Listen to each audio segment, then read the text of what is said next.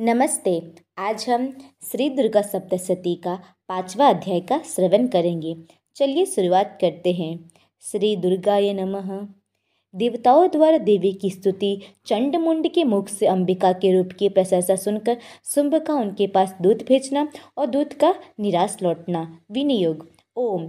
इस उत्तर चरित्र के रुद्र ऋषि है, महासरस्वती देवता है, अनुष्टुप झंड है, भीमा शक्ति है, भ्रामरी बीज है, सूर्य तत्व है और सामवेद स्वरूप है। महासरस्वती की प्रसन्नता के लिए उत्तर चरित्र के पाठ में इसका विनियोग किया जाता है। ध्यान।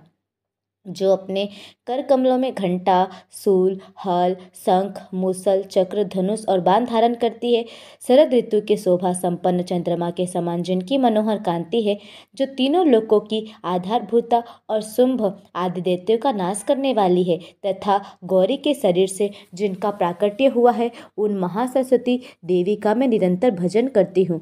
ऋषि कहते हैं, पूर्व काल में शुंभ और निशुंभ नामक असुरों ने अपने बल के घमंड में आकर सचिपति इंद्र के हाथ से तीनों लोगों का राज्य और यज्ञ भाग छीन लिए। वे ही दोनों सूर्य, चंद्रमा, कुबेर, यम और वरुण के अधिकार का भी उपयोग करने लगे। वायु और अग्नि का कार्य भी वे ही करने लगे। उन दोनों ने सब देवताओं को अपमानित राज्य भ्रष्ट पराजित तथा अधिकारहीन करके स्वर्ग से निकाल दिया। उन दोनों महान असुरों से तिरस्कृत देवताओं ने अपराजिता देवी का स्मरण किया और सोचा, जगदम्बा ने हम लोगों को वर दिया था कि आपत्ति काल में स्मरण करने पर मैं तुम्हारी सब आपत्तियों का तत्काल नाश कर दूँगी। यह विचार कर देवता गिरिराज हिमालय पर गए और वहाँ भगवती विष्णु माया की स्तुति करने लगे। देवता बोले, देवी को नमस्कार है। महादेवी शिवा को सर्वदा नमस्कार है। प्रकृति एवं भद्रा को प्रणाम है। हम लोग नियम पूर्वक जगदम्बा को नमस्कार करते हैं। रौद्रा को नमस्कार नमस्कार है। नित्या, गौरी एवं धात्री को बारंबार नमस्कार करते हैं। ज्योत्नामयी चंद्र रूपिणी एवं सुख स्वरूपा देवी को सतत प्रणाम है। शरणागतों का कल्याण करने वाली वृद्धि एवं सिद्धि रूपा देवी को हम बारंबार नमस्कार करते हैं। नैरित्रीति राक्षसों की लक्ष्मी, राजाओं की लक्ष्मी तथा सर्वानी शिव पत्नी स्वरूपा, आप जगदम्बा को बारंबार नमस्कार है। दुर्गा दुर्गा पारा दुर्गम संकट से पार उतारने वाली सारा सबकी सारभूता, सर्वकारिणी, ख्याति, कृष्णा और ध्रुमा देवी को सर्वदा नमस्कार है। अत्यंत सौम्य तथा अत्यंत रौद्र रूपा देवी को हम नमस्कार करते हैं। उन्हें बारंबार हमारा प्रणाम है। जगत की आधारभूता कृति देवी को बारंबार नमस्कार है। जो देवी सब प्राणियों में विष्णु माया के नाम से कही जाती है, उनको नमस्कार है। उनको नमस्कार, उनको बारंबार नमस्कार है। जो देवी सब प्राणियों में चेतना कहलाती है, उनको नमस्कार उनको नमस्कार, उनको बारंबार नमस्कार है। जो देवी सब प्राणियों में बुद्धि रूप से स्थित है उनको नमस्कार उनको नमस्कार उनको बारंबार नमस्कार है जो देवी सब प्राणियों में निद्रा रूप से स्थित है उनको नमस्कार उनको नमस्कार उनको बारंबार नमस्कार है जो देवी सब प्राणियों में क्षुधा रूप से स्थित है उनको नमस्कार उनको नमस्कार उनको बारंबार नमस्कार है जो देवी सब प्राणियों में छाया रूप से स्थित है उनको नमस्कार उनको नमस्कार उनको बारंबार नमस्कार है जो देवी सब प्राणियों में शक्ति रूप से स्थित है उनको नमस्कार उनको नमस्कार उनको बारंबार नमस्कार नमस्कार है। जो देवी सब प्राणियों में तृष्णा रूप से स्थित है, उनको नमस्कार उनको नमस्कार, उनको बारंबार नमस्कार है। जो देवी सब प्राणियों में शांति, क्षमा रूप से स्थित है, उनको नमस्कार उनको नमस्कार, उनको बारंबार नमस्कार है। जो देवी सब प्राणियों में जाति रूप से स्थित है, उनको नमस्कार उनको नमस्कार, उनको बारंबार नमस्कार है। जो देवी सब प्राणियों में लज्जा रूप से स्थित है, उनको नमस्कार उनको नमस्कार, उनको बारंबार नमस्कार है। जो देवी सब प्राणियों में शांति रूप से स्थित है उनको नमस्कार उनको नमस्कार उनको बारंबार नमस्कार है जो देवी सब प्राणियों में श्रद्धा रूप से स्थित है उनको नमस्कार उनको नमस्कार उनको बारंबार नमस्कार है जो देवी सब प्राणियों में कांति रूप से स्थित है उनको नमस्कार उनको नमस्कार उनको बारंबार नमस्कार है जो देवी सब प्राणियों में लक्ष्मी रूप से स्थित है उनको नमस्कार उनको नमस्कार उनको बारंबार नमस्कार है जो देवी सब प्राणियों में वृत्ति रूप से स्थित है उनको नमस्कार उनको नमस्कार उनको बारंबार नमस्कार है जो देवी सब प्राणियों में स्मृति रूप से स्थित है उनको नमस्कार उनको नमस्कार उनको बारंबार नमस्कार है जो देवी सब प्राणियों में दया रूप से स्थित है उनको नमस्कार उनको नमस्कार उनको बारंबार नमस्कार है जो देवी सब प्राणियों में तुष्टि रूप से स्थित है उनको नमस्कार उनको नमस्कार उनको बारंबार नमस्कार है जो देवी सब प्राणियों में माता रूप से स्थित है उनको नमस्कार उनको नमस्कार उनको बारंबार नमस्कार है जो देवी सब प्राणियों में भांति रूप से स्थित है उनको नमस्कार उनको नमस्कार उनको बारंबार नमस्कार है, जो जीवों के इंद्रिय वर्ग की अधिष्ठात्री देवी एवं सब प्राणियों में सदा व्याप्त रहने वाली है। उन देवी, व्याप्ति देवी को बारंबार नमस्कार है, जो देवी चैतन्य रूप से इस संपूर्ण जगत को व्याप्त करके स्थित है। उनको नमस्कार उनको नमस्कार, उनको बारंबार नमस्कार है।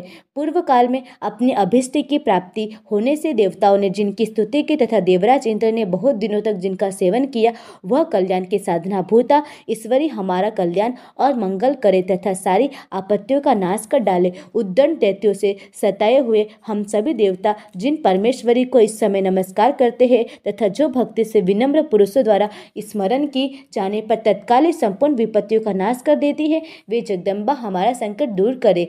ऋषि कहते हैं, राजन इस प्रकार जब देवता स्तुति कर रहे थे, उस समय पार्वती देवी गंगा जी के जल में स्नान करके, करने के लिए वहाँ आई। उन सुंदर बहों वाली भगवती ने देवताओं से पूछा, आप लोग यहाँ किनकी स्तुति करते हैं? तब उन्हीं के शरीर के, शरीर कोष से प्रकट हुई शिवा देवी बोली, शुंभ दैत्य से तिरस्कृत और युद्ध में निशुंभ से पराजित हो, यहाँ एकत्रित हुए। ये समस्त देवता यह मेरी ही स्तुति कर रहे पार्वती जी की शरीर कोष से अंबिका का प्रादुर्भाव हुआ। इसीलिए वे समस्त लोकों में कौशिकी कही जाती है। कौशिकी के प्रकट होने के बाद पार्वती देवी का शरीर काले रंग का हो गया। अतः वे हिमालय पर रहने वाली कालिका देवी के नाम से विख्यात हुई। तदंतर शुंभ निशुंभ भृत्य चंड मुंड वहाँ आए और उन्होंने परम मनोहर रूप धारण करने वाली अंबिका देवी को देखा। फिर वे शुंभ के पास जाकर बोले, महाराज, एक अत्यंत मनोहर स्त्री है जो अपनी दिव्य कांति से हिमालय को प्रकाशित कर रही है।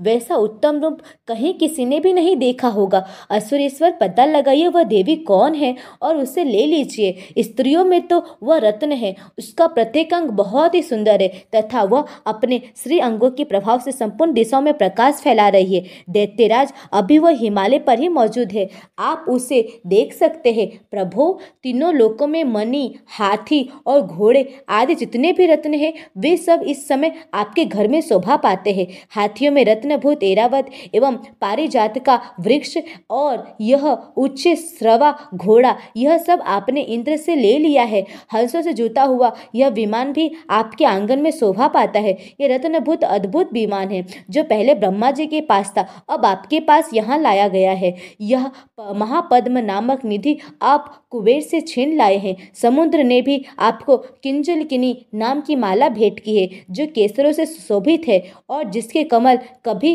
कुमलाते नहीं हैं। सुवर्ण की वर्षा करने वाला वरुण का छत्र भी आपके घर में शोभा पाता है, तथा यह श्रेष्ठ रथ जो पहले प्रजापति के अधिकार में था, अब आपके पास मौजूद है। दैतेश्वर, मृत्यु की उत्क्रांति क्रांति क्रांतिदा नाम वाली शक्ति भी आपने छीन ली है, तथा वरुण का पास और समुद्र में होने वाले सब प्रकार के रत्न आपके भाई निशुंभ के अधिकार में है। अग्नि ने भी स्वतः शुद्ध किए हुए दो वस्त्र आपकी सेवा में समर्पित किए हैं। दैत्यराज, इस प्रकार सभी रत्न आपने एकत्र कर लिए। फिर जो यह स्त्रियों में रत्न रूप कल्याणमयी देवी है, इसे आप क्यों नहीं अपने अधिकार में कर लेते? ऋषि कहते हैं, चंड मुंड का यह वचन सुनकर शुंभ ने महादैत्य सुग्रीव को दूत बनाकर देवी के पास भेजा और कहा, तुम मेरी आज्ञा से उसके सामने ये ये बातें कहना और ऐसा उपाय करना जिससे प्रसन्न होकर वह शीघ्र ही या आ जाए। वह दूत पर्वत के अत्यंत रमणीय प्रदेश में जहाँ जहाँ देवी मौजूद थी, वहाँ गया।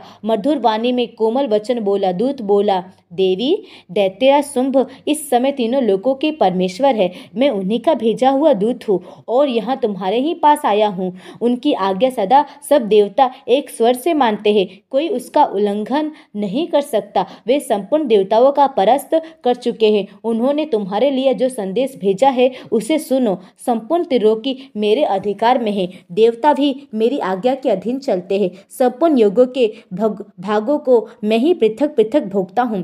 तीनों लोकों में जितने श्रेष्ठ रत्न हैं, वे सब मेरे अधिकार में है। देवराज इंद्र का वाहन एरावत, जो हाथियों में सरत्न के समान है, मैंने छीन लिया है। क्षीर सागर का मंथन करने से जो अश्वरत्न उच्च स्रवा प्रकट हुआ था, उसे देवताओं ने मेरे पैरों पर पकड़कर समर्पित किया है। सुंदरी, उनके सिवा और भी जितने रत्न पद, भूत पदार्थ, देवताओं, गंधर्वों और नागों के पास थे, वे सब मेरे ही पास आ गए हैं। देवी हम लोग तुम्हें संसार की स्त्रियों में रत्न मानते हैं। अतः तुम हमारे पास आ जाओ, क्योंकि रत्नों का उपभोग करने वाले हम ही हैं। चंचल कटाक्ष वाली सुंदरी, तुम मेरी या मेरे भाई महापराक्रमी निशुंभ की सेवा में आ जाओ, क्योंकि तुम रत्न स्वरूपा हो। मेरा वरुण करने से मेरा वरण करने से तुम्हें तुलना रहित महान ऐश्वर्य की प्राप्ति होगी। अपनी बुद्धि से यह विचार कर तुम मेरी पत्नी बन जाओ। ऋषि कहते हैं, दूत के यो कहने पर कल्याणमयी भगवती दुर्गा देवी जो इस जगत को धारण करती है, मन ही मन गंभीर भाव से मुस्कुराई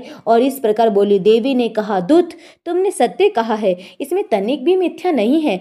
शुंभ तीनों लोगों का स्वामी है और निशुंभ भी उसी के समान पराक्रमी है। किंतु इस विषय में मैंने जो प्रतिज्ञा कर ली है, उस उसे मिथ्या कैसे करूँ? मैंने अपनी अल्प बुद्धि के कारण पहले से जो प्रतिज्ञा कर रखी है, उसे सुनो। जो मुझे संग्राम में जीत लेगा, जो मेरे अभिमान को चूर्ण कर देगा तथा संसार में जो मेरे समान बलवान होगा, वही मेरा स्वामी होगा। इसलिए शुंभ अथवा महादैत्य निशुंभ स्वयं ही यहाँ पधारे और मुझ जित कर शीघ्र ही मेरा पानी ग्रहण कर ले। इसमें विलंब की क्या आवश्यकता है? दूत बोला, देवी, तुम घमंड में भरी हो। मेरे सामने ऐसी बातें ना करो। तीनों लोकों में कौन ऐसा पुरुष है जो शुंभ निशुंभ के सामने खड़ा हो सके? देवी, अन्य देवताओं के समान भी सारे देवता युद्ध में नहीं ठहर सकते। फिर तुम अकेली स्त्री होकर कैसे ठहर सकती हो? जिन शुंभ आदि देवताओं के सामने इंद्र आदि सब देवता भी युद्ध में खड़े नहीं हुए। उनके सामने तुम स्त्री होकर कैसे जाओगी? इसीलिए तुम मेरे ही कहने से शुंभ निसिम के पास चली चलो।